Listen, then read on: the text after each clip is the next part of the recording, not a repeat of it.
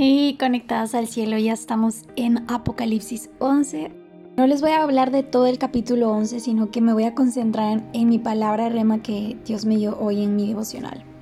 Y es que ahí dice que el templo de Dios fue abierto en el cielo y el arca de su pacto se veía en el templo y hubo relámpagos, voces, truenos, un terremoto y grande granizo.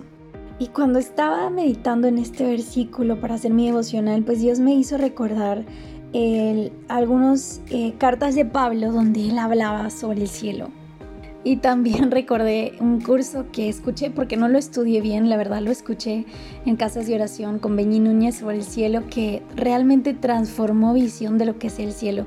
Muchas veces pensamos que el cielo como algo etéreo, vemos el cielo como algo etéreo, pero es más real de lo que podemos imaginar. Allí vive Dios y un día lo vamos a ver. Bueno, Dios me hizo recordar algunos pasajes de Pablo que mm, algunas de sus cartas donde hablaba sobre esto que yo había leído y es lo que te voy a comentar hoy para tener mayor revelación sobre el cielo. En 2 Corintios capítulo 12, versículo del 2 al 4, Pablo dice, hace 14 años fui llevado hasta el tercer cielo si fue en mi cuerpo fuera eh, o fuera de mi cuerpo, no lo sé, solo Dios lo sabe. Es cierto, solo Dios sabe si estaba yo en mi cuerpo o fuera del cuerpo, pero sí sé que fui llevado al paraíso y oí cosas tan increíbles que no pueden expresarse con palabras, cosas que a ningún humano se les permite contar. Y Pablo fue llevado, dice, al tercer cielo. Y creo que todos hemos escuchado del primer y del segundo y del tercer cielo, pero creo que no hemos profundizado en eso. Y a mí, como les digo, me ayudó mucho el curso con Benji Núñez en Casa de Oración. Eh, pude aprender la diferencia entre estos bíblicamente, pero me voy a concentrar en esto del tercer cielo.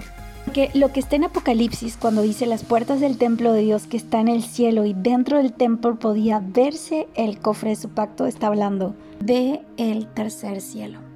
Y allí es donde ahora mismo está Dios en el trono de la gracia y está Jesús, nuestro sumo sacerdote. En el capítulo de Hebreos 4, versículo 14 dice, por lo tanto, ya que tenemos un gran sumo sacerdote que entró en el cielo, Jesús, el Hijo de Dios, Jesús entró en el cielo cuando murió por nosotros en la cruz del Calvario. Y su sangre fue derramada para la expiación de nuestros pecados. Y en Hebreos capítulo 9 del 11 al 12 dice, entonces Cristo ahora ha llegado a ser el sumo sacerdote por sobre todas las cosas buenas que han venido. Él entró en ese tabernáculo superior y más perfecto que está en el cielo, el cual no fue hecho por manos humanas ni forma parte del mundo creado con su propia sangre, no con la sangre de cabras ni becerros, entró en el lugar santísimo una sola vez y para siempre y aseguró nuestra redención eterna. Este es uno de los pasajes bíblicos que más amo porque me muestra el cielo y es lo que está hablando Apocalipsis.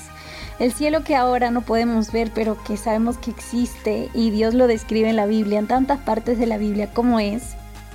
Es el cielo de Apocalipsis 11, es ese tercer cielo donde está el tabernáculo, el templo del Señor que también lo vemos en Éxodo, porque el tabernáculo que construye Moisés, eh, lo podemos ver en los últimos capítulos de Éxodo, es por las indicaciones que Dios le da.